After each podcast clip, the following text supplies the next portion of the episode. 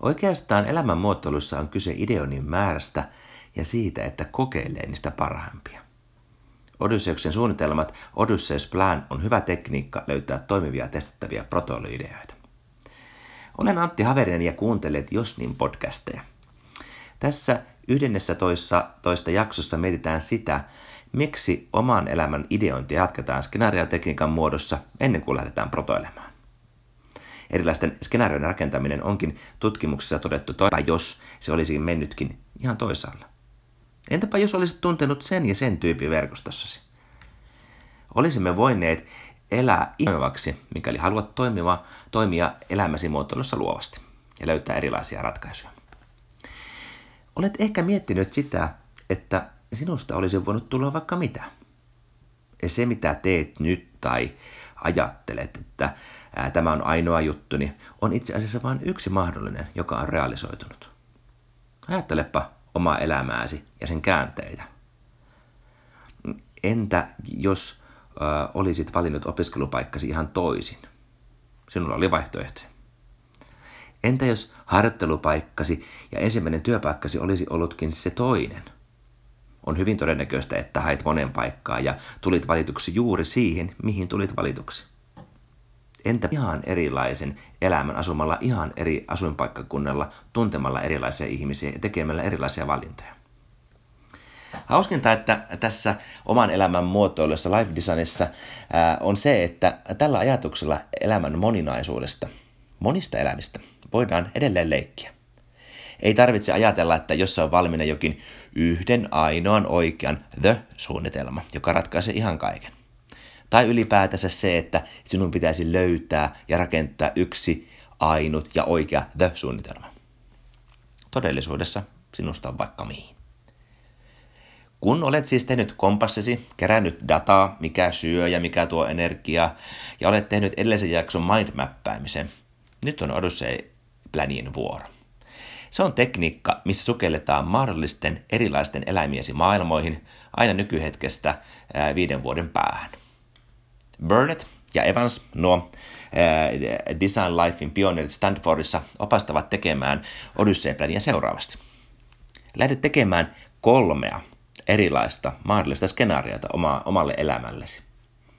Ja todellakin ihan erilaisia, ei pelkästään yhden idean variaatioita.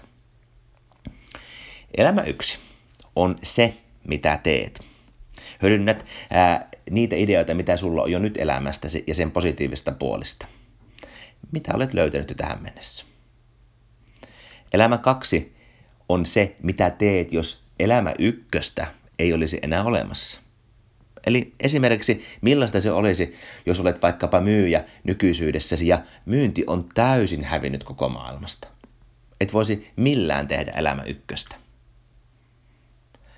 Elämä kolme skenaariana on se, mitä teet, kun ei ole rajoituksia. Ja tämä lienee vastaamista siihen, mitä tekisit, jos voittaisit lotossa esimerkiksi. Eli kun rahasta, ajasta ja muistakaan resursseista ei olisi pulaa. Näitä hahmotellaan ja visualisoidaan nykyhetkestä aina viiden vuoden päähän. Ja annetaan intuition auttaa tässä rakentamisessa. Mitä tapahtuu? Mitä tavoitteita sinulla on ja mitä, mitä saavutat näiden viiden vuoden aikana? Aluksi tämä voi tuntua hassulta, mutta äh, luota vain intuitioisi ja anna kynän mennä. Osaat kyllä hahmotella, piirtää ja kirjoittaa maailmoitasi. Tämä tekniikka auttaa merkittävästi sketsaamaan mielikuvistasi ja hahmottelemaan, mihin suuntaan protoilua pitäisi sitten viedä. Stanfordin yliopistossa on tutkittu tätä tekniikkaa ja sen toimivuutta erilaisissa ryhmissä. Ensimmäinen ryhmä sai aloittaa kolmella erilaisella idealla ja sitten viedä loppuun kahdella eri idealla.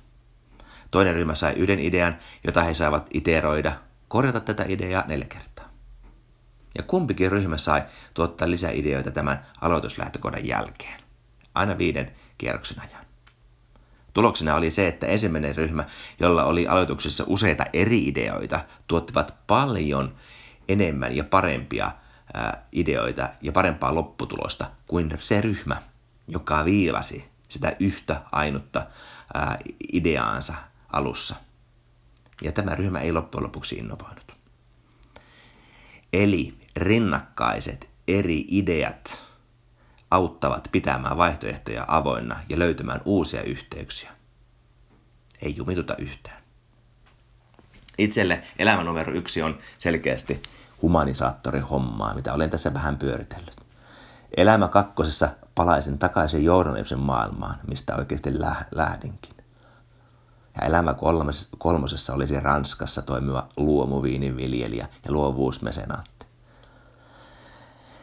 Siinä on mistä ruokkia protoiluja. Ajattele. Voin aloittaa uudelleen Ranskan opinnot. Mitä sinä teet? Minkälaisia skenaarioita sinulle muodostuu? Tämä tällä kertaa. Seuraavassa jaksossa viedään näitä skenaarioita aina protoiluvaiheeseen saakka. Se on moro.